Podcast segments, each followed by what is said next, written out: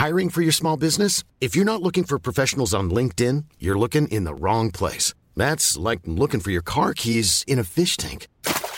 LinkedIn helps you hire professionals you can't find anywhere else, even those who aren't actively searching for a new job but might be open to the perfect role. In a given month, over 70% of LinkedIn users don't even visit other leading job sites. So start looking in the right place. With LinkedIn, you can hire professionals like a professional. Post your free job on linkedin.com slash people today.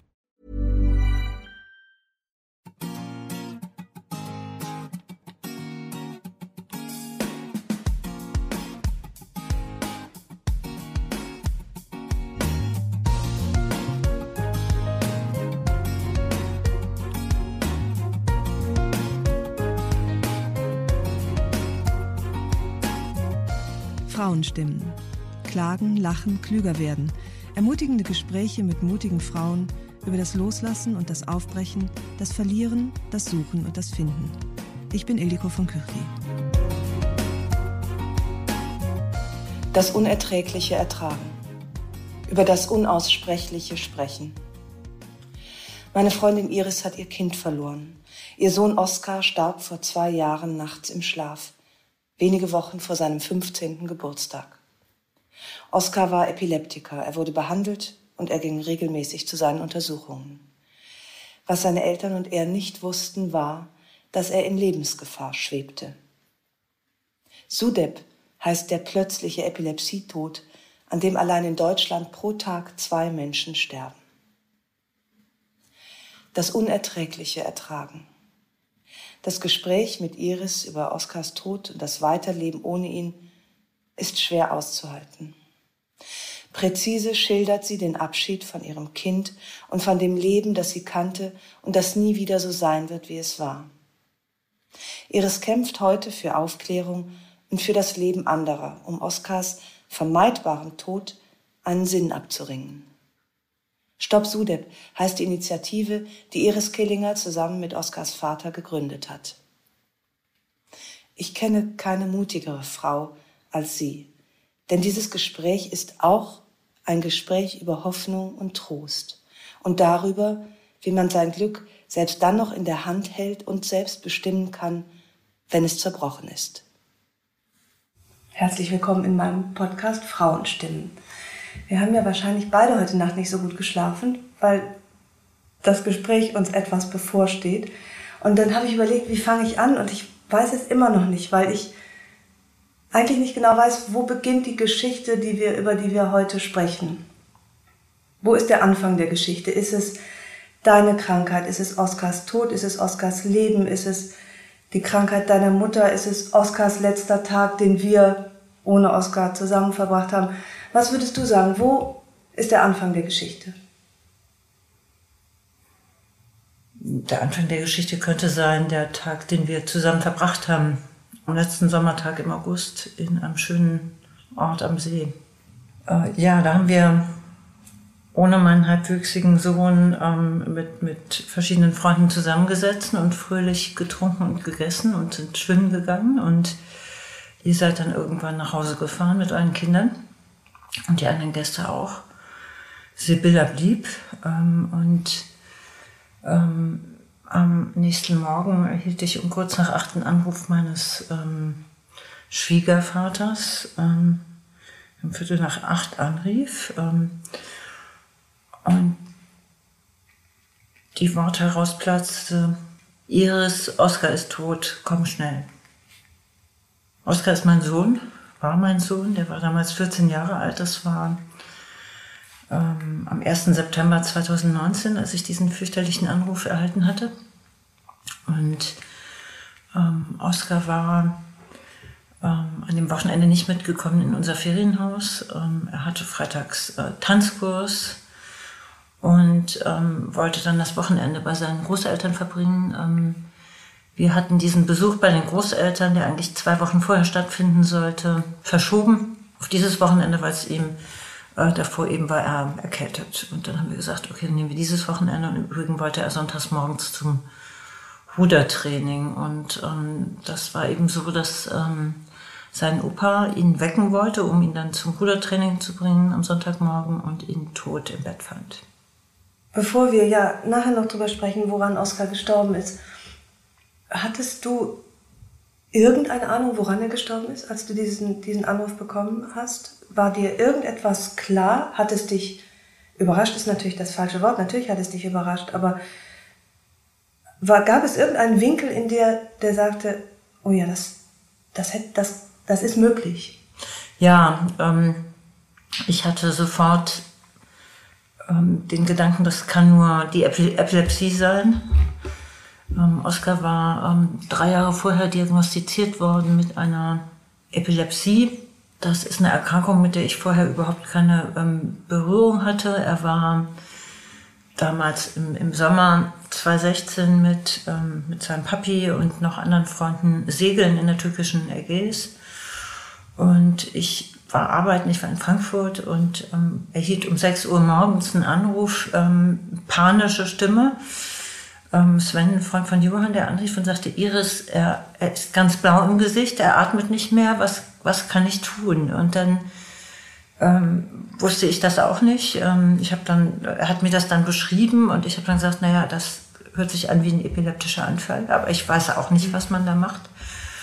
Also es war ganz fürchterlich natürlich, weil ich Zeuge war, wie zwei verzweifelte Männer versuchten, ähm, mit diesem Anfall irgendwie zurechtzukommen. Und ähm, die befanden sich da gerade in einem Hafen in einer türkischen ähm, Stadt und ähm, brachten ihn dann, als dieser Anfall abgeklungen war, in ein Krankenhaus, das zufällig in der Nähe war mit einer neurologischen Abteilung, wo dann die, ähm, die Epilepsie diagnostiziert wurde. Und ähm, mir wurde das dann so von, von Johann, von Oskars Vater und auch von dem Freund ähm, Sven, der dabei war, ähm, so geschildert, dass er eben, ähm, also ich, ich habe immer noch plastisch vor Augen diese Schilderung, er ist ganz blau im Gesicht, er atmet nicht mehr. Und äh, da sitzt man dann am anderen Ende der Welt sozusagen am Telefon um 6 Uhr morgens in irgendeiner komischen Stadt und, ähm, und weiß eben auch nicht, was das ist. Und ähm, die haben ihn dann ähm, wieder zurückgeholt oder wiederbelebt, wie auch immer. Also der war dann irgendwann wieder ansprechbar und dann sind sie mit ihm dann eben ins Krankenhaus gefahren. Da hattest du zum ersten Mal Todesangst um Oskar, du warst nicht dabei. Nachher hieß es aber, du brauchst keine Angst zu haben. Nachher wurdet ihr ja aufgeklärt über die Krankheit und im Grunde beruhigt. Genau, wir sind dann, nachdem diese Epilepsie-Diagnose feststand in der Türkei und Oskar dann ähm, unter Medikamenten, die er in der Türkei dann von der Neurologin äh, verschrieben bekommen hat, äh, durfte er diese Segelreise weitermachen. Ich habe mich dann in der Zwischenzeit bemüht, in Hamburg um einen Termin bei einem Epilepsiearzt für Kinder. Und das war nicht so einfach, wie ich mir das ähm, vorgestellt hatte. Ich habe mich dann erstmal, auch ohne dass Oskar schon in ähm, Hamburg war, an ein Epilepsie-Spezialzentrum gewandt ähm, das mir von einem Freund empfohlen worden war, dessen Tochter auch eine Epilepsieerkrankung hat. Und da hieß es aber sofort, ähm, nie wenden Sie sich an einen, erstmal an einen Kinderarzt und dann, ähm, wir sind hier erstmal nicht zuständig für solche Erstdiagnosen. Und ähm, es, es wäre auch kein Termin frei, der erste Termin im halben Jahr oder sowas. Also die haben mich eher abgewimmelt. Ähm, und dann äh, kam Oskar zurück, wir sind dann zum Kinderarzt mit ihm. Da war hatte, er elf etwa, ne? Dann. Da war er elf, mhm. genau. Ähm, dann sind wir zum Kinderarzt mit ihm. Der Kinderarzt hat uns dann einen ähm, Neuropädiater empfohlen in Hamburg, ähm, Chefarzt eines, ähm, eines Krankenhauses, eines Kinderkrankenhauses von der entsprechenden Abteilung. Und dort haben wir dann einen Termin bekommen, auch nicht sofort am nächsten Tag, wie wir uns das eigentlich erhofft hatten, sondern das hat ein bisschen gedauert. Also es scheint sehr wenig Ärzte zu geben überhaupt, die, die das behandeln, oder es scheint einen Mangel zu geben an Ärzten, die sich mit Epilepsie auseinandersetzen und dann auch Termine frei haben. Mhm. So, dann sind wir dann ähm, zu diesem Arzt in die Sprechstunde, also Vater, Mutter, Sohn und haben ähm, da wurde dann eine Anamnese gemacht ähm, und ähm, auch eine Epilepsie bestätigt. Ähm, wurden natürlich entsprechende Kopfuntersuchungen auch gemacht. Ähm, das ist eine Gehirnstrommessung. Und dann haben wir von dem Arzt allgemeine Informationen erhalten über die Erkrankung ähm, und darüber, dass noch ein oder zwei andere weiterführende Untersuchungen erforderlich seien. Und ähm, wir haben dann so am Ende des Gesprächs mit dem Arzt, des Aufklärungsgesprächs mit dem Arzt, fragte Johann, der Vater von Oskar, ob denn man an einem solchen Anfall sterben könnte. Und das hat der Arzt zunächst verneint. Er hat dann gesagt, na, man kann schon an Epilepsie indirekt ähm, sterben. Ähm, meistens durch Unfälle. Ertrinken ist eine große Gefahr, weil im epileptischen Anfall eben keine ähm, Kontrolle der eigenen Gliedmaßen mehr möglich ist und deswegen gerade Schwimmen ähm, überwacht werden muss und ähm, dass man eben auch sterben könnte an einem sogenannten Status epilepticus.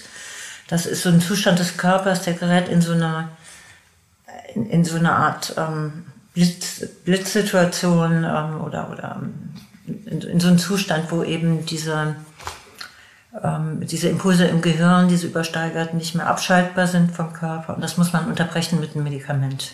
Also mit Notfallmedikament. Er hat uns dann auch was ähm, gegeben und gleichzeitig äh, gesagt, dass es unwahrscheinlich wäre, dass ähm, Oskar einen solchen Status Epilepticus erleiden würde.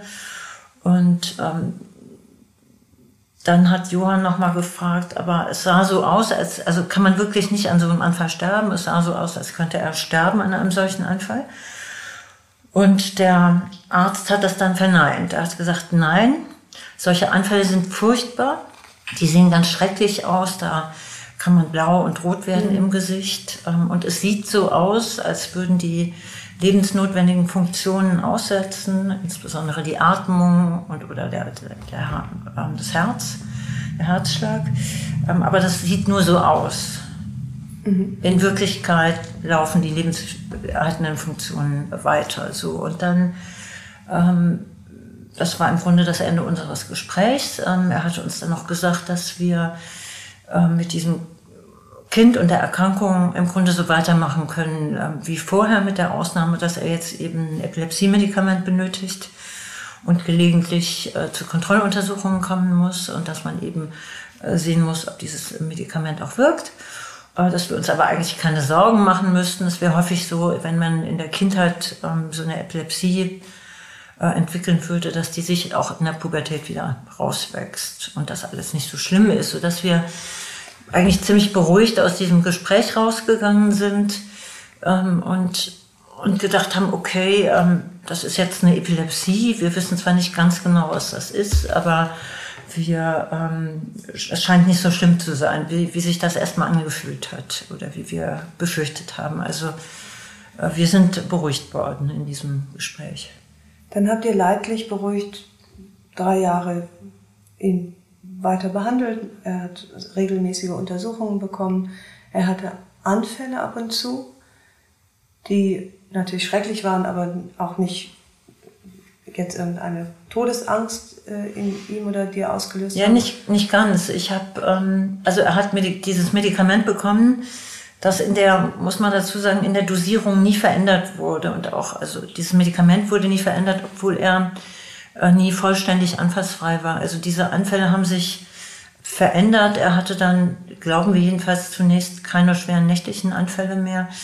Und ähm, das wissen wir nicht ganz genau, weil wir jetzt ähm, auch beruhigt durch den Arzt ähm, äh, da nicht mit ihm im Zimmer geschlafen haben oder ja. häufig nicht mit ihm ich im glaub, Zimmer geschlafen haben. Ich glaube, wir müssen an dieser Stelle einmal vorgreifen, weil, weil ja du jetzt etwas weißt, was du damals nicht wusstest, nämlich, dass äh, es sehr wohl die Gefahr gibt, im Schlaf, insbesondere nachts im Schlaf, an einem epileptischen Anfall zu sterben und gleichzeitig auch die Möglichkeit, das zu verhindern oder zumindest das Risiko zu senken, dass das passiert. Deswegen gab es keine nächtliche Überwachung. Er hat allein bei Freunden übernachtet, bei seinen Großeltern und ein so unbeschwert wie mögliches Leben geführt.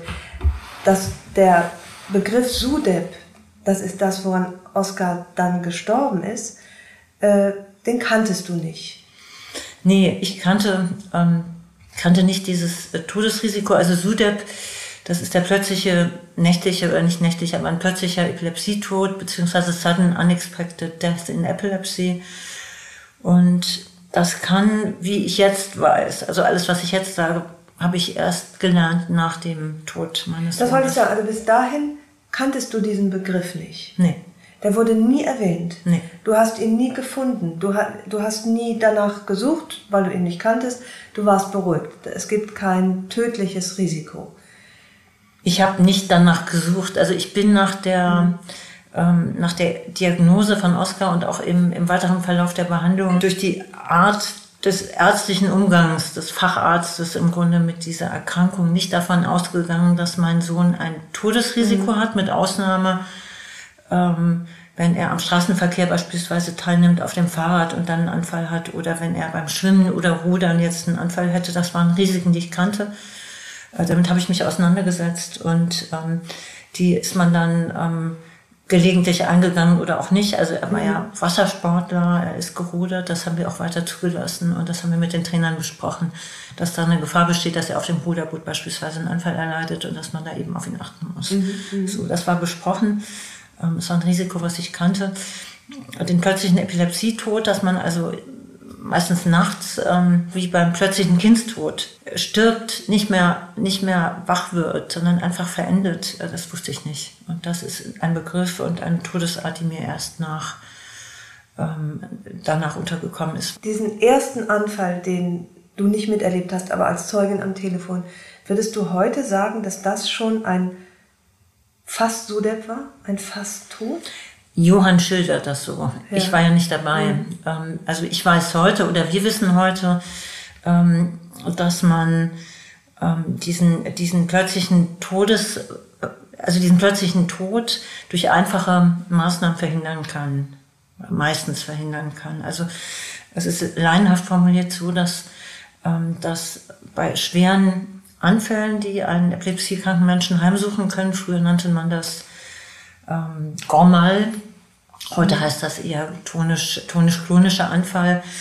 Mm, Also das sind diese Anfälle, die man so kennt als Laie, wenn, wenn sich der ganze Leib schüttelt, wenn man vielleicht äh, die Gesichtsfarbe verändert, wenn man seine Gliedmaßen nicht mehr unter Kontrolle hat, ähm, plötzlich zu Boden fällt. Das ist ja das, was man als Laie kennt. Und diese Anfälle hatte Oskar, so einer war das wohl auch ähm, äh, auf, dem, auf dem Boot. Ähm, dass diese Anfälle die Gefahr bergen, äh, dass es zu einem Atem- und Herzstillstand äh, kommt. Und die Theorie ist, wenn ich das jetzt laienhaft so in etwa ähm, richtig äh, wiedergebe, dass, ähm, dass im Gehirn sozusagen das Gehirn sich dann nicht mehr regulär die, die Steuerungsfunktionen im Gehirn, die die Atmung und, und den Herzrhythmus betreffen, nicht mehr so richtig im Griff haben und dass dann nach einem Anfall es zum Herz- und Atemstillstand ähm, kommen kann. Und wenn man da nicht eingreift innerhalb von zwei, drei Minuten und erste Hilfe leistet, dann kommt es zum Tod, beziehungsweise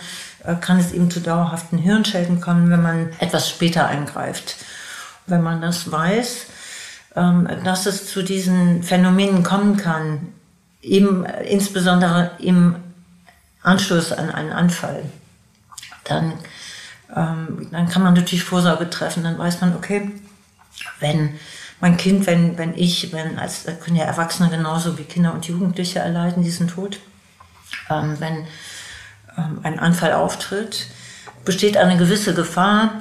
Ähm, das Risiko kann man, glaube ich, noch nicht genau berechnen, aber besteht ein gewisses Risiko, ähm, dass es äh, nach dem Anfall eben ähm, die, die zunächst mal die, die Herz-Atemfunktion nicht regulär läuft und man dann eingreifen muss. Und das kann man äh, wohl schon durch einfache Maßnahmen wie ansprechen, dass man sozusagen einen Impuls gibt, an das Gehirn weiterzuarbeiten, dass man schüttelt, dass man schreit und sowas ist, um auf deine Frage zurückzukommen, sowas ähm, ist möglicherweise da auf dem Schiff vorgefallen. Das heißt, ähm, es war jemand dabei, ähm, es wurde bemerkt, dass der möglicherweise nicht atmet, dass es einen Atemstillstand gibt, dass das Gesicht äh, sich verfärbt. Und dann greift man automatisch ein, wenn man sowas sieht. Ich hatte später auch mal so eine Situation, dass man dann äh, merkt, hier stimmt was nicht ähm, und, und schüttelt. Und, und das kann schon dazu führen, dass Ja. der Atem wieder zurückkommt. Instinktiv schüttelt man ihn ins Leben zurück oder dass die So. Funktion wieder. Ja, Ja, und, und ja. das scheint ein einfacher Impuls zu sein, der dann ähm, funktioniert bestimmt auch nicht immer. Genau, Untersuchungen ähm, gibt es da vielleicht auch nicht, aber ähm, äh, das ist so eine Konstellation, die man als Fast-Sudep oder Near-Sudep ähm, be beschreibt und die offenbar meistens in klinischen Settings beobachtet wird, also auf Epilepsie-Spezialstationen, wo dann eben unter, äh, wenn, wenn ähm, betroffene Patienten ähm, maschinell beobachtet mhm. wurden und dann schnell jemand eingreifen konnte, dass dann häufig eben die Leute zurückgeholt werden konnten aus diesem Herzstillstand und Atemstillstand. Wann wurde dir denn in diesem ganzen furchtbaren Geschehen, wann dämmerte dir, dass da etwas geschehen war, worauf du nicht vorbereitet warst und was du mit besserer Aufklärung hättest eventuell verhindern können? Ich meine, du warst ja eine, ich weiß nicht, wie das bei Müttern heißt, eine verwaiste Mutter. Oder also du hattest ja sagen, diesen Tsunami an Trauer, aber wie, wann kam zum ersten Mal? Sofort eigentlich, sofort. als ich diese, sofort, als ich ähm, diese Nachricht gehört habe von Hans Helmut, also von, von dem, von Oskars Opa. Also in dem Moment. In dem Moment da und da passieren ja, das ist ja kaum zu beschreiben, was dann in einem vorgeht. Man ist dann in so einem, also ich war, ich war in so einem kleinen, in meinem kleinen ähm, Ferienwochenendparadies. Ich hatte einen ähm, ein, ein, ein Sommerwochenende hinter mir und eigentlich ähm, vor mir. Ich wollte mittags zurückfahren und, und meinen Sohn da abholen. Und ähm, also ganz normal alles. Ähm, und, äh, und dann kriegt man den, den Anruf, äh, der dann auch noch mit einer, also in, in aller Dramatik, also wie willst du auch so eine Botschaft überbringen? Das war natürlich total richtig, das so zu machen, weil es hätte ja natürlich auch nichts gebracht, um den heißen Brei rumzureden ja. oder erstmal zu fragen, wie es mir geht, dann ob ich ein schönes Wochenende hätte und ich soll mich mal sitzt setzen, du mhm. sitzt du gerade, ähm, sondern äh, das wusste Oskars Opa in dem Moment, das ist alles sinnlos, jetzt mit solchen Floskeln irgendwie ähm, zu kommen oder überhaupt jemanden vorzubereiten und dann und dann Iris, komm schnell, Oskar ist tot. Und denselben Anruf hatte er ein paar Minuten vorher bei seinem Sohn Johann, Oskars ähm, Vater, gemacht. Und, ähm, und in dem Moment passiert alles. Man will es nicht glauben, man hofft zu träumen, man, ähm, man will, dass dieser Anruf nicht äh, stattfindet, man weiß, dass das stimmt, ähm, ähm, man weiß, dass man jetzt irgendetwas machen muss und kommen muss, so wie der Opa das gesagt hat. Komm schnell, ja, klar, das mache ich jetzt. Und, ähm, und ist dann, ich war dann wie, natürlich wie, wie ferngesteuert ähm, und befand mich plötzlich äh, lebendig in meinem eigenen Albtraum. Das ist ja das Schlimmste, ähm, was man sich ausmalt. Ich hatte ähm, vorher zweimal zu tun mit Eltern, die ihre Kinder verloren haben. Eine Freundin von mir anderthalb Jahre vorher und, ähm, und ein Ehepaar, mit dem ich mal am Tisch saß und die eben auch einen Sohn verloren hatten. Und ich habe mir immer vorgestellt, dass ich mich sofort umbringen würde, wenn ich diese Nachricht bekommen würde. Und das habe ich in dem Moment nicht getan und auch jetzt nicht. Ich sitze ja noch hier. Mhm. Ähm, aber dann dieser, ähm, dieser Zustand, man funktioniert irgendwie weiter, man will aber eigentlich nicht funktionieren, weil alles kaputt ist oder alles verkehrt ist.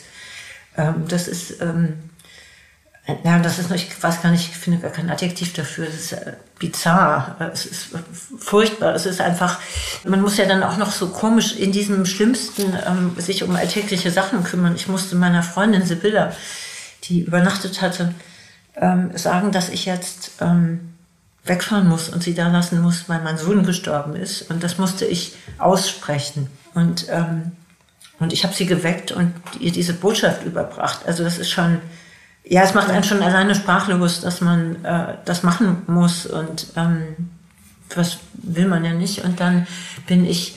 Ähm, und dann hörst du dich sagen, Oskar ist tot. Ja, ich, ich höre mich noch sagen, ja. Oskar ist gestorben, genau, Oskar ist gestorben, ich muss dahin. Ich, und ich habe, glaube ich, auch noch mit Sibylla ähm, gesprochen und die wusste natürlich auch nicht und stand da. Und also man weiß ja nicht, was in so einer Situation ähm, was man dann ähm, tut. Und ich, ich glaube, ihr Impuls war möglicherweise, das weiß ich aber nicht mehr, mich in den Arm zu nehmen. Aber ich befand mich zu dem Zeitpunkt und auch tagelang im Zustand, wo ich überhaupt gar keine Berührung oder irgendeine Art von Mitleid ähm, haben wollte oder ertragen konnte, weil, weil das, ich weiß gar nicht, das hat irgendwie meinen Schmerz ähm, entwertet. Ich ähm, kann das nicht anders. Es war irgendwie, ich wollte nicht, dass da sozusagen jemand in diese Intimität ähm, eindringt, was da mit mir und meinem Sohn passiert ist, außer mit Johann, mit dem Vater. Da ging das. Und jemand, der das Recht hatte, sozusagen genauso zu leiden. Genauso zu trauen, genau, weil. Ähm, Ach, das ist interessant. Das war irgendwie ähm, komisch. Also ich habe das erstmal man liest das dann später nach, wenn man dann anfängt, Trauerbücher oder sowas zu lesen. Da gibt es ja so, so Stadien, Trauerstadien. Und wenn man das dann im Nachhinein nachliest, stellt man fest, das passt schon irgendwie.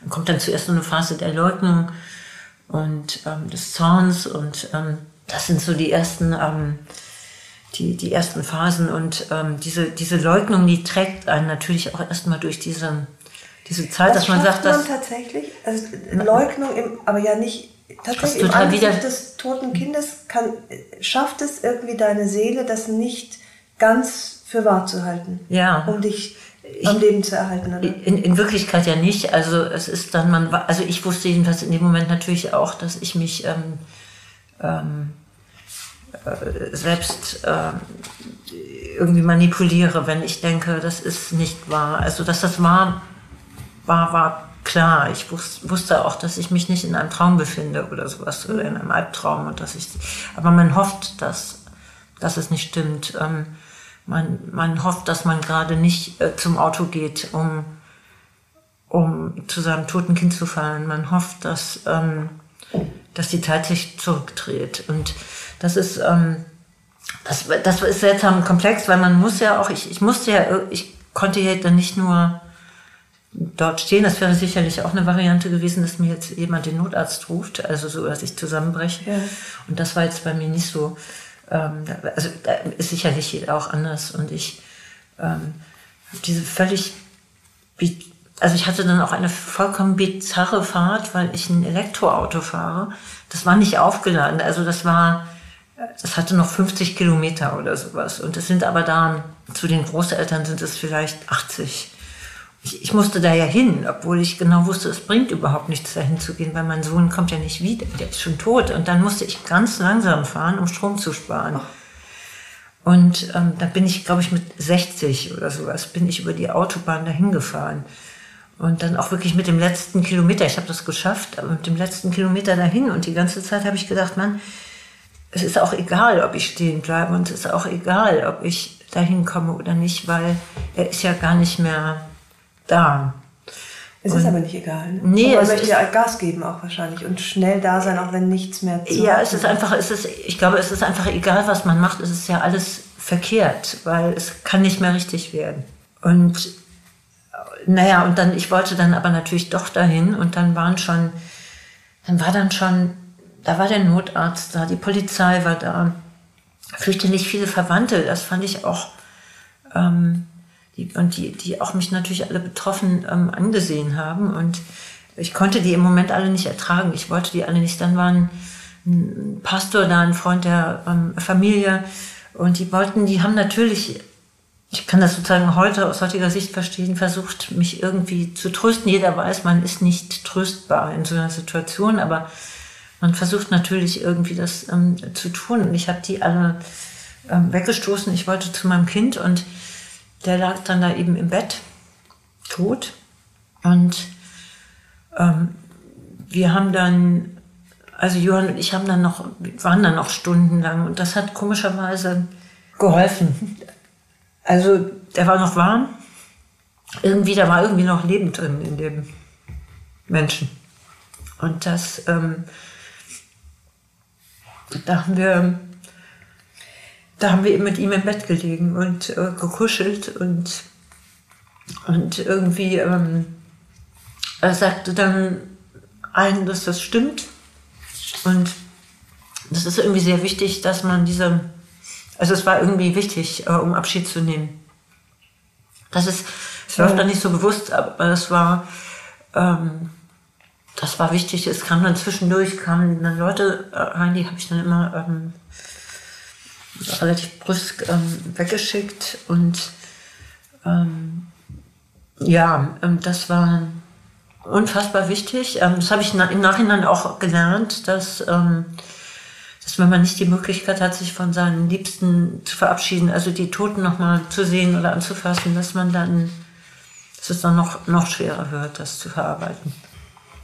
Die Szene, die du beschreibst, klingt so unerträglich. Ja. Und gleichzeitig sagst du, war es so, war, war es so wichtig, um das abzuschließen oder den Abschluss zu beginnen oder, oder ähm, ja, also abzuschließen ist natürlich völlig falsch, Den- also sondern ähm, mal auch das, den auf, Prozess aufzuschließen, einzuleiten. um das genau mehr. eher aufzuschließen, um diese, Ja.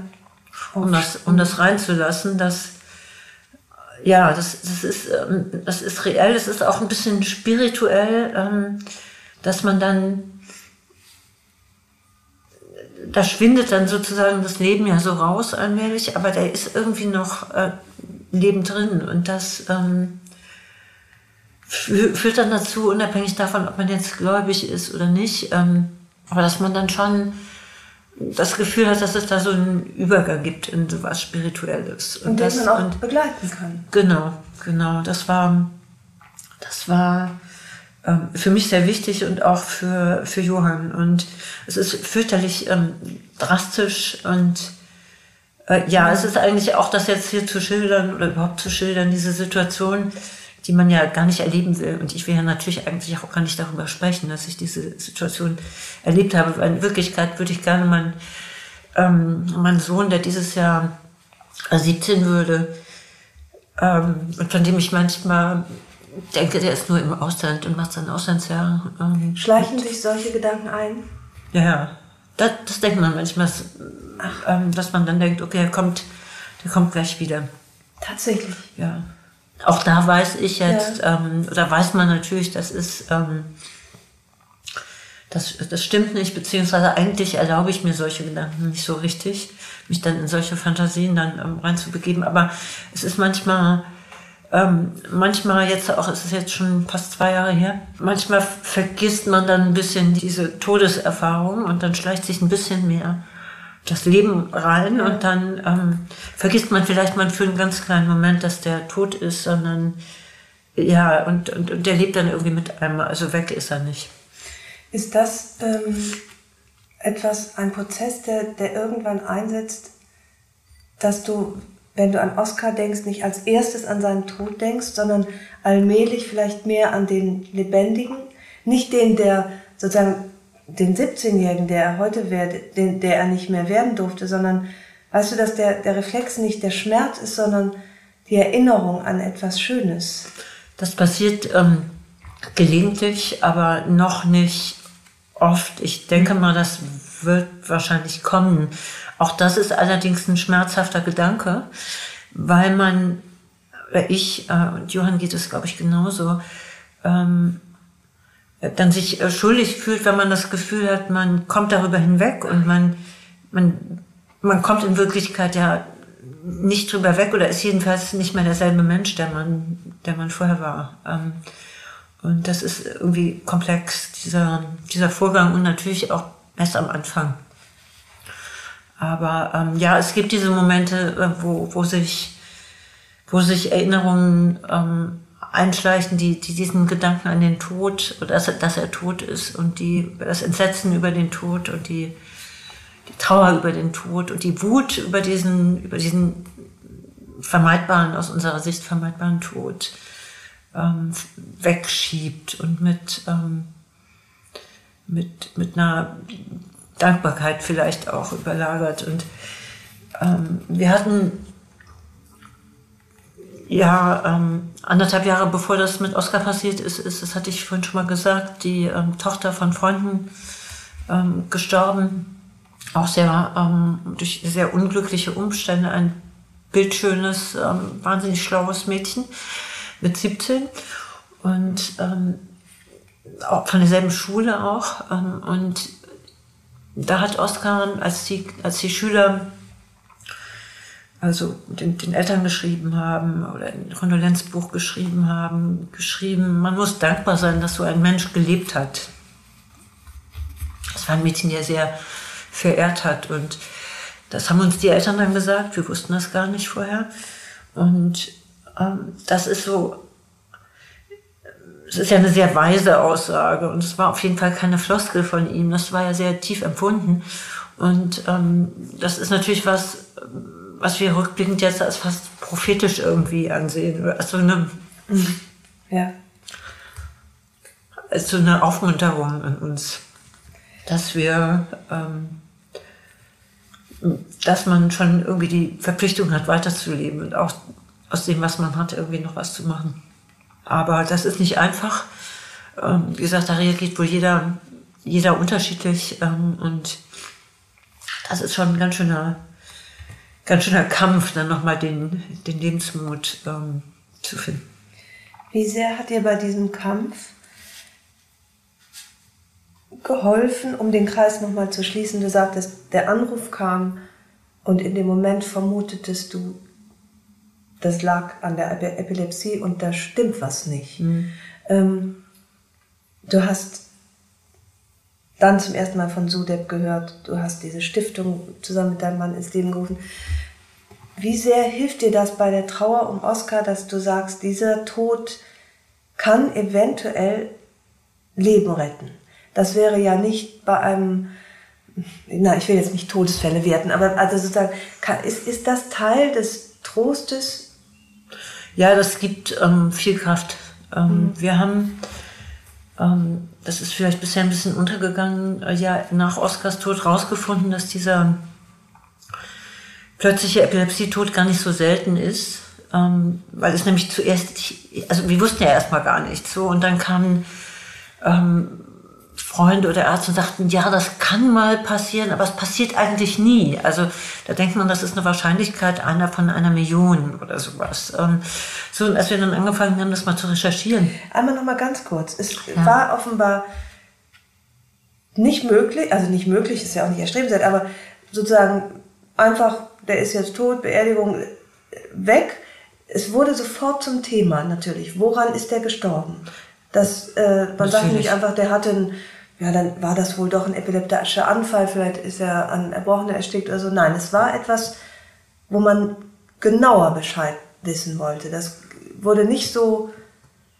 Naja, epileptischer, epileptischer Anfall oder was Erbrochenes, also das würde man natürlich, äh, das nimmt man ja nicht einfach hin. Also mhm. auch das ist sicherlich abhängig von, von den betroffenen ähm, Personen, aber ähm, es war auf jeden Fall ein fragwürdiger Tod, so wie ich sage. Also das wurde untersucht. Na, das sowieso. Ein, ja, das ist ein plötzliche, plötzliche Todesfälle. Die werden ähm, standardmäßig ähm, untersucht von der Polizei mhm. bzw. von der Staatsanwaltschaft. Und ähm, äh, deswegen war die Polizei natürlich auch ähm, da, äh, weil dann natürlich geklärt werden muss, ob es eine unnatürliche Todesursache ist, also ähm, ob, ob, ob, es da ein, ob es ein Mord oder ähnliches ist, das ja. muss natürlich ausgeschlossen werden. Und da wird dann ähm, in solchen Fällen gerade bei, bei Kindern und Jugendlichen ähm, oder jungen Menschen ähm, wird dann Todesermittlungsverfahren eingeleitet ähm, von der Staatsanwaltschaft. Und ähm, dann ähm, wurde auch, ähm, ja, das war für mich äh, eigentlich der, der allerschlimmste Moment ist, als dann der Leichenwagen kam. Ähm, und der stand dann da und wartet und dann warteten diese, diese Leute, die Leichen abholen, ähm, die warteten dann darauf, dass wir sozusagen mit unserem Abschied nehmen fertig werden. Und das ist so furchtbar. Mhm. Ähm, weil man will natürlich in Wirklichkeit, ich wäre gerne zwei Tage da geblieben. Und dann entstand von außen so ein Druck, da stand ein Polizist, es war Sonntag, der wollte irgendwann Feierabend machen. Ähm, dann kam dieser Leichenwagenfahrer, ähm, ich hab, weiß nicht, was die für eine Berufsbezeichnung haben, und die standen dann rum ähm, und warteten darauf, dass sie ihren Job machen. Und das wird dann so profan. Ja? Du erlebst gerade das Allerschlimmste und willst, dass diese ganzen Profanitäten von dir ferngehalten werden, dass diese, ja. diese Verwandten mit ihren, mit ihren Trauerbezeugungen wegbleiben, dass die, ähm, die Priester wegbleiben mit ihren, mit ihren professionellen Trauerbekundungen, die, ähm, also mir ging es so, ich wollte, ich habe dann auch zwei sehr guten Freundinnen Bescheid gesagt, die kamen dann, die konnte ich an mich ranlassen und Johann eben, aber ansonsten konnte ich einfach mit niemandem reden. Der Ort war plötzlich verhext natürlich. Das war vorher ähm, das Haus ähm, von Oskars geliebten Großeltern, mit denen ähm, ich die allerbeste Beziehung äh, hatte und auch habe, ähm, das war ein bisschen Arbeit, weil ich natürlich jetzt immer in Verbindung gebracht habe den Tod meines geliebten Sohns mit diesem Ort. Das ist nun mal das Elternhaus von, von Johann und, und das ähm, Wohnhaus der Großeltern. Und plötzlich ist dort mein Sohn gestorben, wo er eigentlich ähm, geborgen äh, sein sollte und immer auch war. Er war ja oft bei seinen Großeltern gewesen und die hatten ein wahnsinnig inniges Verhältnis. Und plötzlich verwandelt sich das alles und wird, verwandelt sich in so einen Ort des Schreckens und der, auch der Profanität und der, der, des Weltbetriebs und Geschäftigkeit mit Polizei und, und komischen Leuten mit schwarzen Kombi, also mit so einem Sargwagen und sowas. Und ähm, ich bin dann verschwunden, ähm, als, also als es dann reeller wurde, dass dieser ähm, diese, diese Leute dann wirklich ähm, meinen Sohn da rausholen und er dann weg ist, ähm, das konnte ich nicht ertragen. Also bin ich dann im Wald spazieren gegangen. Und, ähm, und da wird einem, da wird einem eben mit jedem Schritt äh, klarer, dass jetzt irgendwie die Stunde Null angefangen hat und du jetzt in einem anderen Leben plötzlich steckst. Und das ist natürlich so ein Zustand, den, den kennen alle, die, ähm, die ein Kind verlieren und oder einen nahen Menschen. Ich glaube, mit Eltern ist es nochmal was anderes, weil das so der natürliche Lauf der Dinge ist. Meistens jedenfalls, wenn das jetzt nicht ein Unfalltod oder sowas ist. Aber, aber Kinder, das ist ähm, ja Stunde, Stunde Null und ähm, da, da steht man dann da. Und mit dem, ich bin jetzt ein bisschen ähm, ab, abgekommen von der Frage, aber mhm. mit diesem äh, SUDEP, da, ähm, also uns war sofort äh, klar, dass dieser plötzliche Tod nur, also dieser vielleicht unerwartete, für uns unerwartete Tod mit dieser Erkrankung zu tun haben muss. Ähm, das ist ja natürlich auch was, was uns drei Jahre lang beschäftigt hatte ähm, und auch ähm, zwar ein bisschen überkleistert wurde von diesen von diesem Schönreden und von diesem Beschwichtigen, aber ähm, es gab ja Anfälle, die hätten wir auch weitergemeldet, das wurde dann meistens so ein bisschen klein geredet und nicht, nicht so äh, ernst genommen und im Nachhinein weiß man jetzt, ähm, da hätte man Himmel und Hölle in Bewegung setzen müssen. Ähm, und ähm, ja, in, in, in, diesem, in diesem Kontext ähm, steht das. Ich nicht Mann, sondern dieser Arzt, ne? Mann und, noch mal und eben den anderen, ihr habt ja wenige Stunden, glaube ich, nach Oskars Tod seinen behandelnden Arzt angerufen, äh, der dann, glaube ich, den denkwürdigen Satz sagt, äh, aber Kinder wie Oskar sterben nicht an Epilepsie. Habe ich das richtig in Erinnerung? Ja, ich bin jetzt, ähm, also wir haben zweimal mit, ähm, mit dem Arzt telefoniert. Ähm, das erste Mal war tatsächlich am 1. September 2019 abends, also als wir dann, nachdem dann dieser fürchterliche Abtransport von Oskar in die Rechtsmedizin stattgefunden hat, wurde ja dann noch untersucht, rechtsmedizinisch, ähm, da haben wir uns, da sind wir nach Hause und dann, also ich habe im Internet danach gelesen, Tod und Epilepsie. Ähm, und dann findet man relativ schnell, dass es das gibt. Da hast du zum ersten Mal den Begriff SUDEP. Da habe ich zum ersten Mal den Begriff gelesen. SUDEP gelesen. Ähm, und ich habe vorher nicht mit den Begriffen Epilepsie und Tod im Internet recherchiert und ähm, habe das auch nicht, ähm, selbst wenn das mal ähm, Epilepsie und Tod auf einer Seite, das weiß ich gar nicht mehr, ob ich das jemals überhaupt gelesen habe. Aber wenn, dann habe ich das nicht für mich als relevant wahrgenommen, weil wir ja eine ganz andere Information ja, bekommen haben vom Arzt. Und, ja. ähm, und dann heißt es ja immer im Internet, also dem soll man nicht trauen und so weiter.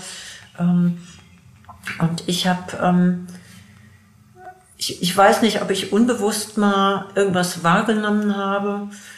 Ähm, ich kann mich erinnern, dass ich irgendwann mal gelesen habe, dass Menschen mit chronischer Erkrankung und Epilepsie äh, ein höheres Todesrisiko haben oder eine geringere Lebenserwartung haben. Und äh, das habe ich, das habe ich mal irgendwann gelesen. Und dann habe ich sofort abgeschaltet und gedacht, nein, das stimmt bestimmt nicht für Oscar. Denn das ist ja alles ganz harmlos. So ähm, bin, ist, ist meine Psyche irgendwie damit umgegangen. Und ähm, das funktioniert in dem Moment ja nicht mehr, wenn man, ähm, wenn man, wenn das Kind tot ist. Ähm, und ähm, man feststellt, da, das, das äh, stimmt ja alles nicht, was, was ich wusste bisher und was ich erfahren habe. Ähm, wir haben dann ähm, über SUDEP gelernt im Internet ähm, und das nachgelesen mit unserem neu geschaffenen Bewusstsein, dass es unseren Sohn erfischt hat. Ähm, und dann haben wir auch, glaube ich, schon an dem Tag ähm, die Zahl gelesen, einer von tausend Epilepsiepatienten im Jahr stirbt daran. Und das ist so eine Zahl, die konnte ich erstmal nicht so ganz verarbeiten. Ich fand, das hörte sich nicht nach wenig an, ne? weil ich habe dann ähm, auch mit Leuten gesprochen, auch mit einem befreundeten Arzt. Der sagte, ja, das passiert mal, aber es passiert eigentlich nie. Und dann habe ich irgendwie, weiß nicht, ob es an dem Tag war oder mal Tage später, aber ich habe dann gesagt, aber Michel, das einer von tausend, das ist doch nicht wenig, oder? Und ähm, dann fangen auch die Ärzte an zu schlucken, weil natürlich ist es nicht wenig, sondern das ist, das, das, das ist, ähm, das sind viele. Das sind ähm, in Deutschland, ähm, wenn man das hochrechnet, sind das etwa 700 Menschen im Jahr. Also zwei am Tag, die an SUDEP sprechen. Und das ist nicht irgendwie Fantasiezahlen aus dem Internet, mhm. sondern das ist wissenschaftlich belegt, ist empirisch belegt. Das ist eher noch zu niedrig gegriffen, habe ich gerade gelernt. Wir beschäftigen uns ja jetzt ähm, ein bisschen näher damit. Und, ähm, und äh, vor dem Hintergrund war ich erstmal geschockt, ähm, wir geschockt. Und dann haben wir dem Arzt darüber informiert, dass Oskar gestorben ist. Und dann rief er uns an, an dem Abend. Er war natürlich geschockt, er war bestürzt. Das ist ja ein, Mensch, dem lag auch an Oskar. Das will ich ihm nicht absprechen. Aber ähm, ich habe dann in dem oder im nächsten Gespräch gefragt, ob es richtig sei, dass er uns nicht über Sudep informiert hat. Ähm, wir haben natürlich vorher ihm geschildert, wie Oskar gestorben ist und ähm, dass wir davon ausgehen, dass das ein Sudep ist. Das passte eins zu eins zu dem, was man im Internet äh, lesen konnte über Sudep, dass die ähm, nachts, wenn die alleine schlafen, ähm, gefunden werden. Tot von Eltern, Freunden, Familie, wem auch immer. Und das passte, wie gesagt, so dass wir diese, diesen Begriff schnell gefunden hatten für seinen Tod und damit auch die Ursache, nämlich die Epilepsie. Und dann sagte uns der Arzt, dass es richtig sei, dass er uns nicht über SUDEP ähm, aufgeklärt hätte.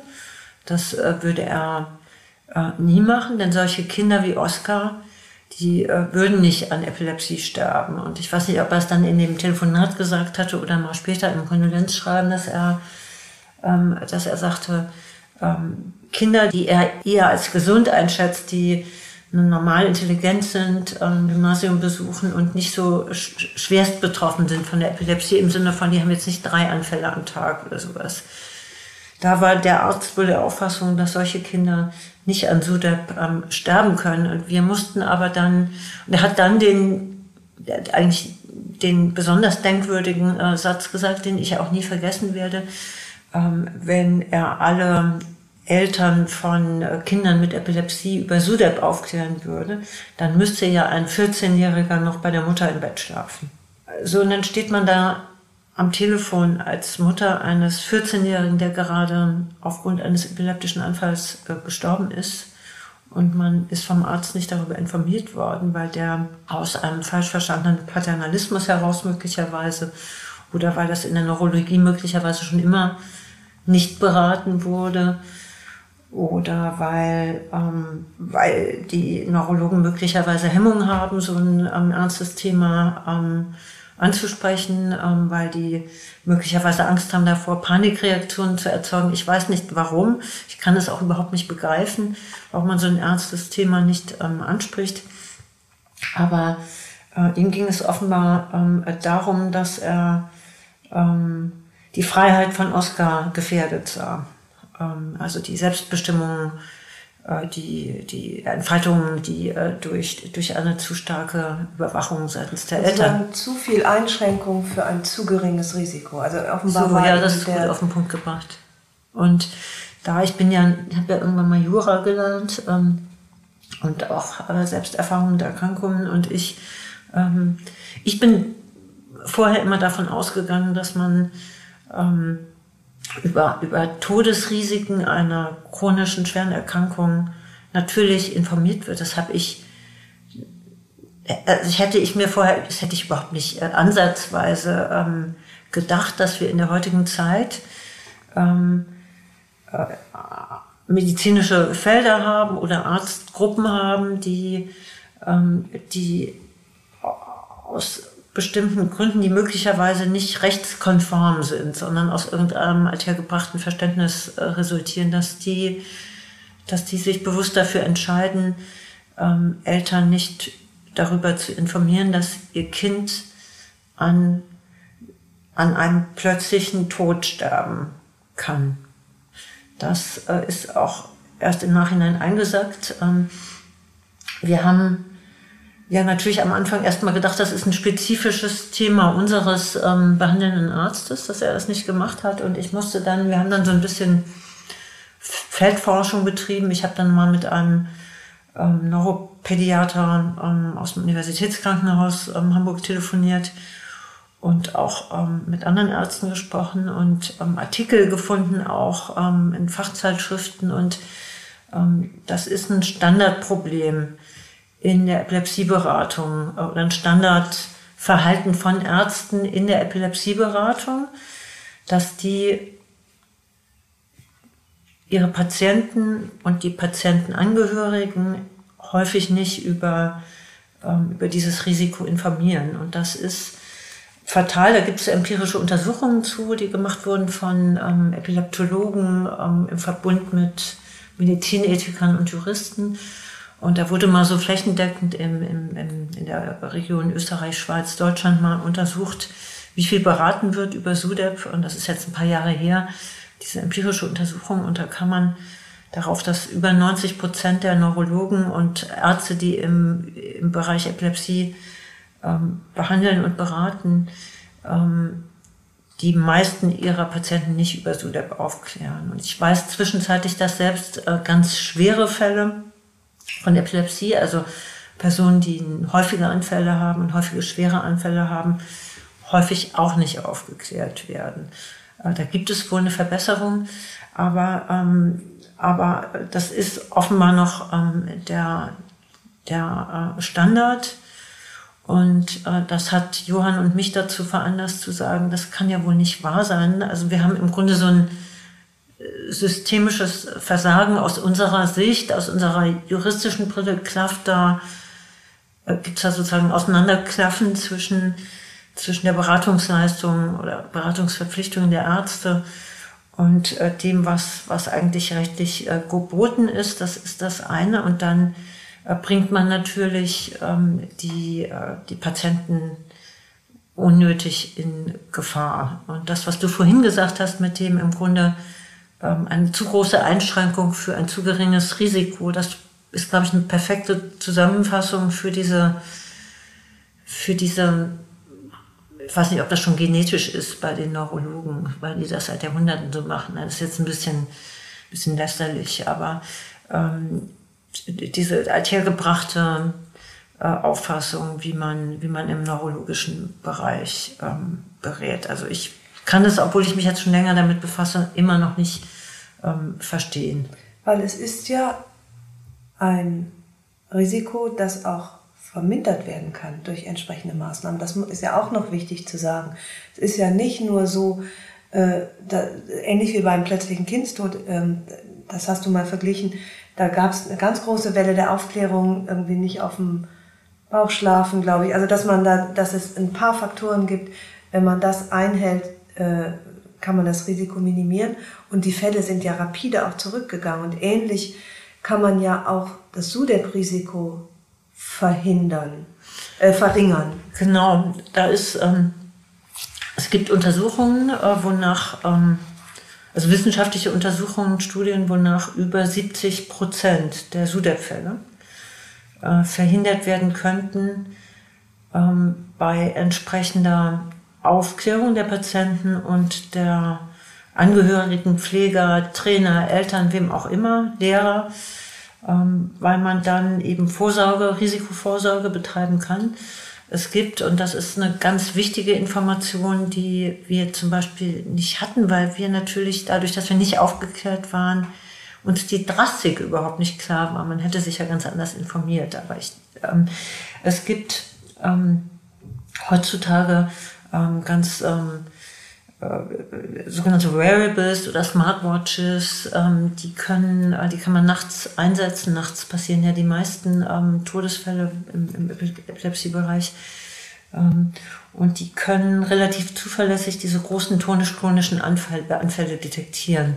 Also diese Grand Mal-Anfälle mit den, ähm, mit den erheblichen Zuckungen der Gliedmaße und dem Bewusstseinsverlust der Betroffenen.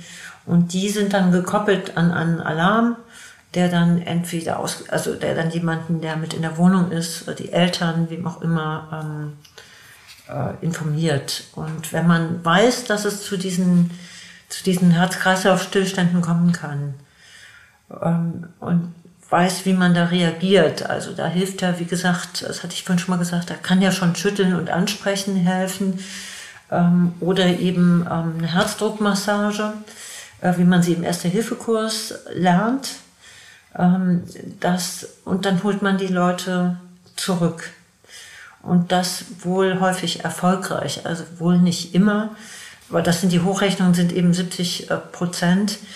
Und ähm, überlebensnotwendig ist eben, dass man diese, diese Hilfe leistet innerhalb von drei Minuten nach dem äh, Herzstillstand. Das ist nicht anders als beim Herzinfarkt. Und äh, weil, weil es sonst zu irre, irreparablen äh, Gehirnschädigungen kommen kann. Wenn die dann eben zehn Minuten, nach zehn Minuten erst wieder geholt werden können, dann äh, kann eben schon mhm. sehr viel kaputt sein. So. Und wenn man das einmal in die Birne äh, bekommt, ähm, dass, ähm, dass bei Epilepsie genauso wie beim Schlaganfall oder beim Herzinfarkt oder ich weiß jetzt nicht, welche Erkrankungen es noch gibt, die mit so einem Herz-Kreislauf-Zusammenbruch einhergehen können, dass man da binnen kürzester Zeit eben ähm, mit, mit Standard Erster Hilfe und sogar mit, mit einfachen Erste Hilfemaßnahmen, die man sozusagen impulsiv ähm, und, und ohne zu überlegen macht, äh, Leute ins, ins Leben zurückholen kann, dann äh, muss man das ja wissen. Also ja. man muss das wissen und äh, man wusste es bisher nicht, du wusstest es auch nicht. Du hast dich ja jetzt mit deiner Stiftung der Aufklärung verschrieben. Und das ist ja unfassbar wichtig. Und äh, Johann, Oskars Vater, sagte den wunderbaren Satz, er hofft, dass er in zehn Jahren an Oskars Grab steht und sagen kann, dein Tod hat hunderte von Leben gerettet, vielleicht tausende.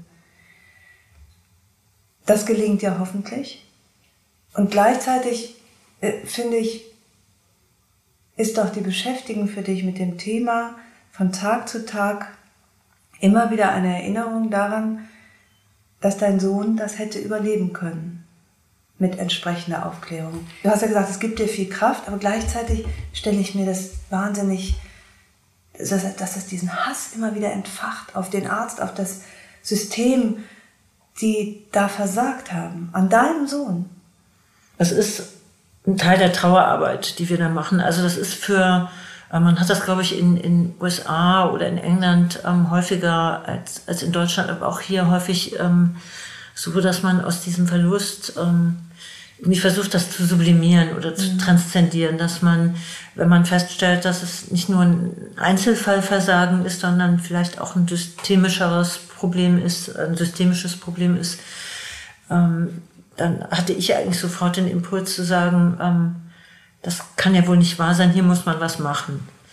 Und das kann ja nicht sein, dass hier ähm, weitere Menschen sterben, nur weil sie das nicht wussten. Ähm, und das ist eine relativ starke Triebfeder, das gibt einem ähm, das Kind nicht zurück, aber, ähm, aber das tut es ja auch nicht, wenn ich den Tod verdränge. Oder sage, ich mache jetzt nichts, ich fahre jetzt nur noch in Urlaub oder ich bin jetzt nur noch, sitze jetzt nur noch im verdunkelten Zimmer und weine und werde alt, ohne dass ich ähm, noch irgendeine Aktivität entfalte.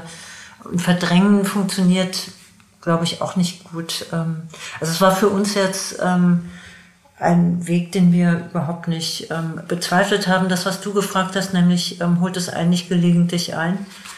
Doch, das tut es natürlich. also sozusagen Hass oder, oder Wut, ähm, das bringt einen ja nicht wirklich weiter. Ähm, also das ist dann leider die traurige Aufgabe, die man hat, wenn man noch was aus seinem Leben machen will, dass man ähm, versucht, diese Trauer, Wut, ähm, Hass, Verzweiflung, ähm, äh, Ermüdung, ähm, Verbitterung, dass man irgendwie versucht, das zu kanalisieren und ähm, zu verändern in etwas, was noch, was noch was Gutes bringt. Und ja. ähm, ich habe eigentlich sehr viel Zuspruch erfahren jetzt ähm, auf diesem Weg. Ähm, ich hab, ähm, bin in der Situation nach Oscars ähm, Tod wirklich getragen worden ähm, von meinen Freunden, insbesondere von meinen Freundinnen, die sind, meine ähm, Schwestern, es sind alle äh, gekommen. Ihr wart ja, mein, ihr habt ja mein Haus besetzt, Wachdienst geleistet. Man denkt da ja natürlich im ersten Moment ähm, und in den ersten Wochen und auch Monaten über ähm, über Freitod nach, dass man einfach nachstirbt. Ähm, auch da habe ich jetzt gelesen, dass das ein natürlicher Impuls auch ist, wenn, wenn man jemanden verliert, der, den man über alles ähm, geliebt hat, dass man dann eben nachsterben will und dann bei dem sein möchte. Und manche machen das sicherlich auch, aber ähm, ich habe, ich hatte dann im Rahmen einer ich bin krank geworden danach, nach Oskars Tod. Ähm, also sozusagen diese ganze Stiftungsarbeit, die ist deswegen zeitlich ein bisschen ähm, verzögert worden. Da hat mich nochmal ähm, eine eigene chronische Erkrankung nochmal ähm, wieder sucht ähm, und äh, widerfahren, wieder sucht. Äh, wieder oder wieder heimgesucht. Wieder heimgesucht, ja. ja. Und dann habe ich ähm, nicht operiert worden und dann war ich mit einem Beatmungsgerät im, auf der Intensivstation. Und ähm, dann wollte man mir diesen Schlauch rausziehen und ähm, testete vorher, ob das schon geht oder ob ich dann Probleme habe. Und dann ging das äh, zuerst nicht, da schlug irgendwie dieser Test fehl.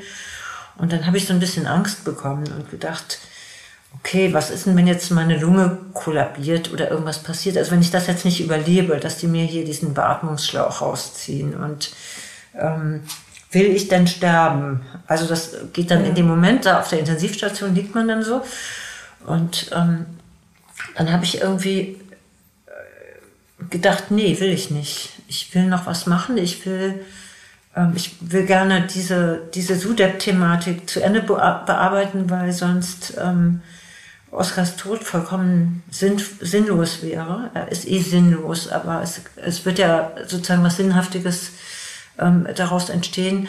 Und das zumindest wollte ich noch machen und nach Möglichkeit das habe ich dann natürlich in dem Moment nicht so klar gedacht, aber ähm, ich habe dann wirklich ein, ein, das Gefühl gehabt, ich will, ich will das überleben jetzt, diesen, diesen, äh, dass dieser Schlauch rauskommt.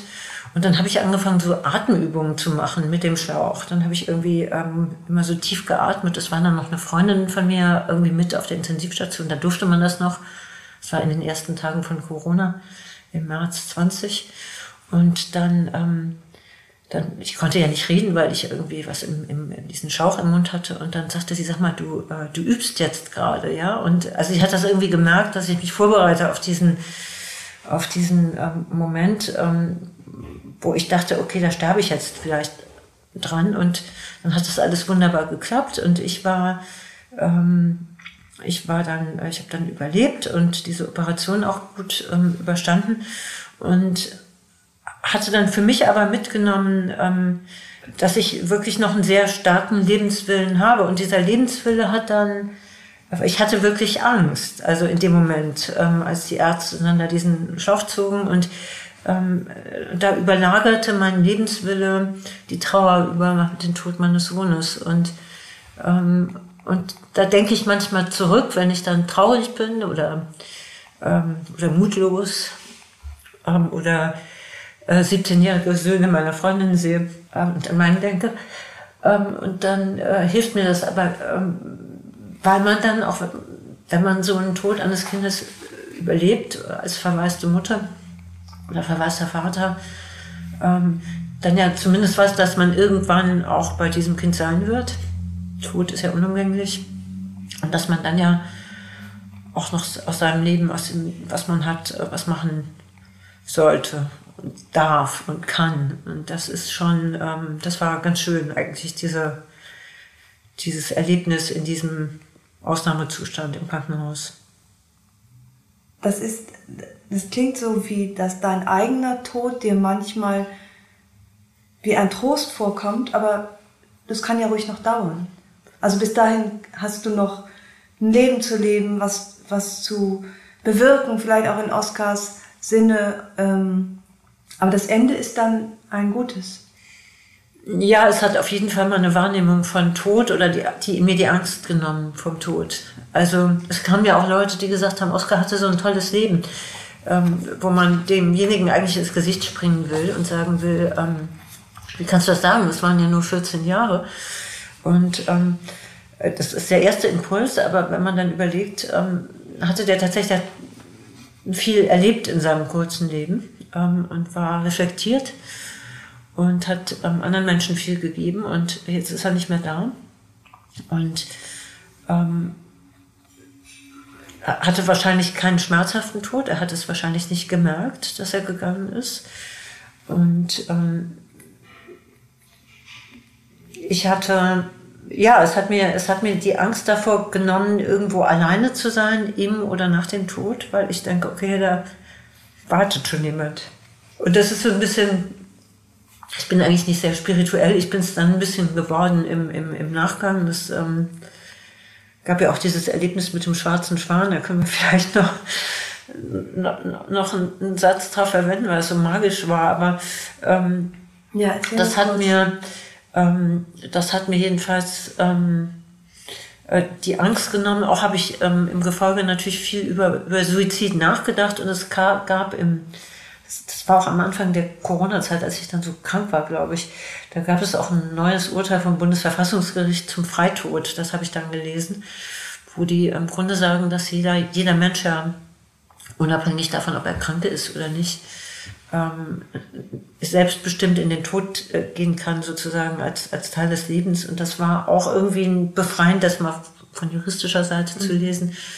Und es ist für mich schon ein Trost zu sagen, okay, wenn alles schief geht und ich sehr nur noch unglücklich sein werde, dann wäre das eine Option, die, die ich zumindest hätte. Ich muss nicht ähm, für immer Schmerzen und Leid aushalten. Also kann ich ja jetzt auch mal versuchen, ähm, was draus zu machen. Also das ist so, und es gelingt auch, also ähm, zunehmend auch, dass, ähm, dass ich mir ähm, Räume zurückerkämpfe, die, die ein bisschen freudig sind oder mich aus einer Krankheit zurückkämpfe. Und ähm, das, das ist ganz schön. Und ähm, was ich eben, den Dreh mache ich nochmal zu diesem mystischen Erlebnis, ähm, das du ja auch ähm, miterlebt hast, ähm, bei ähm, Oskar wurde ähm, da in unserem in dem Dorf ähm, begraben, ähm, wo, wo wir unser Wochenendhaus haben. Das ist ein sehr malerisches kleines Dorf in, ähm, in Norddeutschland an einem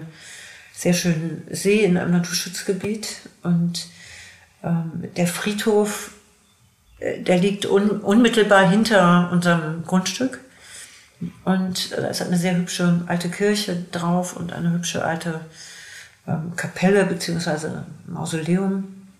Und dieser, das ist ein heiterer Ort, erstaunlicherweise. Ähm, der war für mich, das war für mich immer, also bevor das mit meinem Sohn passiert ist, ein Ort, ähm, an dem ich gerne war. Da bin ich drüber gegangen, haben Kinder beigespielt, manchmal zum Erzürnen der Trauernden. Aber den, ähm, und es war, es war ein Friedhof, wie er auf Bullerbü stehen würde. So ein Friedhof ist das so. Und plötzlich ähm, hast du diese absurde Situation. Ähm, wir haben dann unseren Sohn dort begraben ähm, mit ähm, ähm, bei, bei allerschönstem Spätsommerwetter, ähm, dem blauesten Himmel. Und man fragt sich kurz, muss das jetzt sein, dass der Himmel so blau ist? Wenn ich meinen Sohn begrabe, aber dann hatte ich Dankbarkeit eigentlich dafür, dass es so warm war und dass das so ein friedlicher, schöner Ort war, weil diese, diese Schönheit und Wärme dann mir auch irgendwie Trost gespendet hat. Und ich bin dann ähm, nach der ähm, nach dem Begräbnis und ähm, ähm, während der Trauerfeier, die auf dem auf der Gemeindewiese, also der Wiese der Kirchengemeinde da ähm, stattfand, ähm, bin ich mit ein paar Freunden zum See, weinend und mit, mit unseren schwarzen Kleidern und ähm, aber mal weg von diesen vielen Menschen und dann ähm, äh, wollten wir am See sitzen und dann war auf diesem See ein schwarzer Schwan.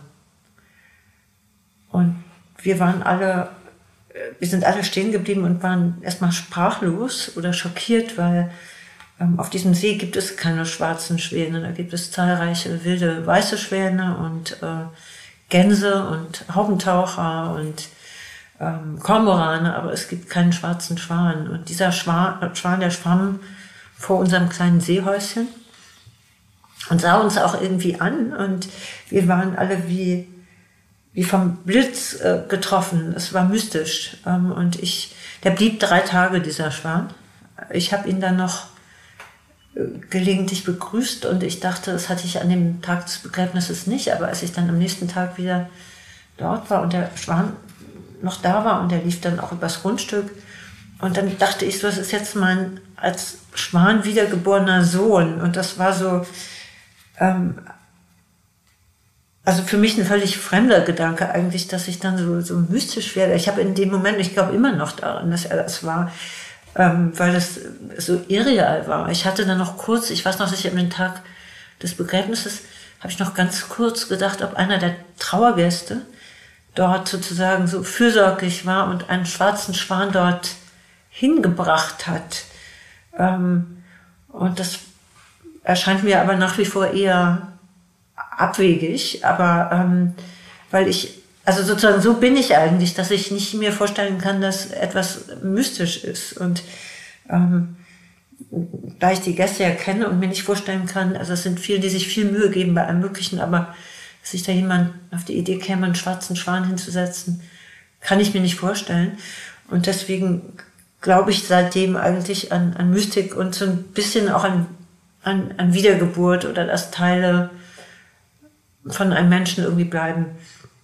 Und bei Oscar, um nochmal auf diese Trauer, also auf die, auf die Stiftungsarbeit zuzukommen, durch diese ähm, Arbeit mit dem Thema und dieses Lernen über das Thema und das sich reiben mit diesem Thema Sudep und der Schuld auch, die damit verbunden ist.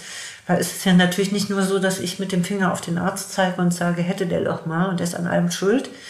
Ähm, ich zeige natürlich auch, ähm, jeden Tag und Johann genauso mit dem Finger auf mich selbst und sagen, wieso bin ich nicht noch zum anderen Arzt? Wieso habe ich denn nicht noch mehr gelesen? Warum habe ich nicht dies gemacht und das gemacht? Und da hört man natürlich immer wieder von Dritten- oder Trauerberatern, das dürfen sie nicht, sich selbst immer die Schuld geben. Das ist aber ähm, äh, normal, wenn sowas passiert. Und ähm, das ähm, ist auch Teil des Erhaltens von Oscar. Und dieser fürchterliche plötzliche Tod, den er erlitten hat, der ist auch, ähm, und das darüber nachdenken, ähm, äh, erhält gleichzeitig auch die Erinnerung an ihn und wie er war. Also in dem Schmerz sozusagen und in der Intensität, in der man sich mit dem Thema befasst, ähm, äh, bleibt er auch ein Stück weit lebendig und das transzendiert ja irgendwie alles so ein bisschen ist eben in dieser Trauerarbeit, ist er, in der Stiftungsarbeit ist er drin. Er, er war der schwarze Schwan, der dann eben nach ein paar Tagen nicht mehr da war.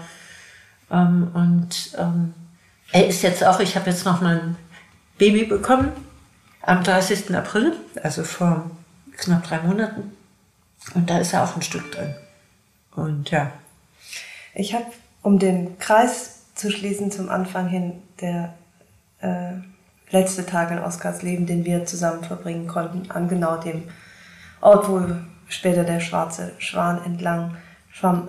Als ich hörte, dass Oskar gestorben war, dachte ich, das war der letzte glückliche Tag in deinem Leben. Und das stimmt nicht. Nee. Und das ist ein großes Glück. Und äh, finde ich ein, ah, auch so bei aller Tragik so tröstlich, auch in dem, wie du das schilderst und so so genau schilderst und dir selber gegenüber auch so, so schonungslos, das Glück ist, ist auch durch das Babylein, aber auch durch deine Stärke und durch deinen Kampf zurückgekehrt in dein Leben. Ja, also Johann Clausen, ähm, der ja auch äh, Botschafter unserer Initiative ist, der hatte mal ein Gespräch, was ihr geführt habt. Ähm, da hattest du ihn, glaube ich, gefragt, kann man denn noch mal eine ähnliche Frage, kann man mhm. denn noch mal Glück empfinden, wenn das Kind gestorben ist? Oder ist man dann sozusagen lebendig tot für immer? Ähm, da hat er so sehr klug äh, geantwortet und das hat mir auch geholfen, jetzt auch ähm, weiterzukommen. Ähm, ja, das geht schon. Es ist dann eben kein oberflächliches Glück und es ist vielleicht ähm, ein brüchiges Glück und äh, oder ein Leben mit Brüchen ähm, hat eine, eine, andere Dimension, eine andere Tiefe und ähm, ist vielleicht ein Glück auch, das dann immer vermischt ist mit ähm, mit einer Trauer. Also vielleicht ist das Glück auch jetzt, ähm, das ist nicht mehr so pur wie vielleicht ähm, mit, mit 20 oder es war aber vielleicht auch schon vor Oskars Tod, wenn man älter wird, vermischen sich ja ähm, Dinge ein bisschen und da, da werden die ganz reinen Glücksmomente, wenn man älter wird, ja seltener. Und nicht mehr so rein. Nicht mehr so rein. rein aber genau. dadurch auch nicht, nicht schlechter, nicht. Ja. Nicht nicht schlechter, aber irgendwie tiefer. Und das fand ich, das hat er so, kann man auch mal, ähm, muss ich nochmal nachhören. Aber das war, das hat mir auch was ähm, geholfen, weil sozusagen mein, also ich kann glücklich, also äh, Momente des Glücks empfinden. Ähm, ich bin nicht immer glücklich natürlich, aber ähm, ich kann Schönheit empfinden und ich kann, ähm, ich kann, man kann auch durch Anstrengung, durch Willen, sozusagen nochmal zum Glück zurückfinden, ist meine Wahrnehmung. Und, ähm, und dann, wenn man sich anstrengt, ähm, kommt es manchmal dann vielleicht von selbst und erstmal nur so ein kleines bisschen und dann auch mal länger. Und ähm, da hadere ich natürlich manchmal mit, weil gleichzeitig auch ähm, da so ein Schuldgefühl ist, dass man denkt, ich kann doch jetzt nicht Glück empfinden, mein Kind ist doch tot. Und ich hatte einmal mit einem Psychologen gesprochen, der war ähm, knallhart. Der, mit dem hatte ich mal, da war ich irgendwo in so einer Reha und hatte gesagt, ja, ich weiß nicht, ob ich jetzt nach Hamburg zurückfahren soll. Es ist der Todestag meines Sohns. Oder ob ich jetzt in die andere Richtung nach Süden fahre. Ähm, also ob ich jetzt sozusagen den Todestag ähm, am Grab meines Sohnes verbringe oder irgendwo im, im Ausland am Meer. Ähm, und ich hatte sozusagen ein schlechtes Gewissen, dass ich auch nur darüber nachgedacht habe, dass ich statt nach Norden in den Süden fahren könnte. Und dann, ähm, dann sagte er zu mir, Oskar, ist das egal?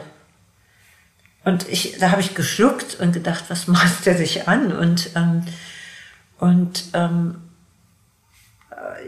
aber, aber es stimmt irgendwie, wobei egal eben eigentlich nicht das Wort ist, was ich, was ich dafür nehmen würde. Aber ähm, er wollte damit sagen und dass, ähm, dass, dass Oscar von mir nicht verlangt, sozusagen mit einem ähm, Schuldgefühl äh, trauernd unbedingt am 1. September dort vor seinem Grab zu stehen, und, ähm, sondern dass ich auch ähm, die Trauer an einem anderen Ort verbringen kann oder vielleicht am 1. Ähm, September auch schöne Sachen über ihn denken kann, ja. statt am Grab zu, zu weinen und nur über den den sozusagen diesen schrecklichen Moment des, ähm, des ich erfahre über den Tod meines Sohns äh, wieder zu erleben. Und das ist wirklich komplex irgendwie, dieser ganze Prozess. Und wahrscheinlich würde ich übermorgen schon wieder ein bisschen weiter sein oder in einem Monat. Aber ehrlich gesagt ist ja genau das, was Oskar vorweggenommen hat in dem Satz, man muss dankbar sein dafür, dass so ein Mensch gelebt hat.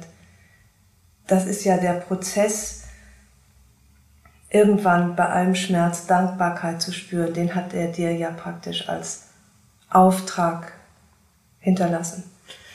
Als Auftrag hinterlassen, genau. Du hattest, glaube ich, als wir hier mal ähm, zusammensaßen mit, mit den Botschaftern und, ähm, und gesprochen haben über Sudek und Tod, da hattest, hattest du, glaube ich, den Satz gesagt, das war auch toll, für Dankbarkeit ist es noch zu früh.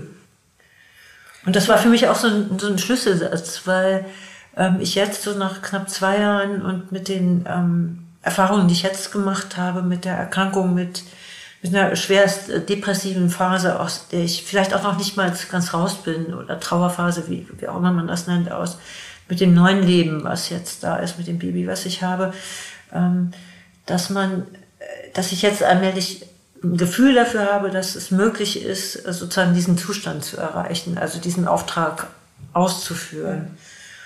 Und ähm, der stützt mich dann auch, ja, dieser Satz. Das als Ziel, ja. Ja, vielen Dank für dieses Gespräch. Und ich möchte auch noch abschließend sagen, dass Oskar ja auch schon wieder ein Leben gerettet, gestiftet hat. Also sozusagen das, das Gute lebt ja weiter. Und das, was er in die Welt immer noch schickt und hinterlassen hat, ist so da und ist so groß und schön. Vielen Dank. Ja, vielen Dank dir.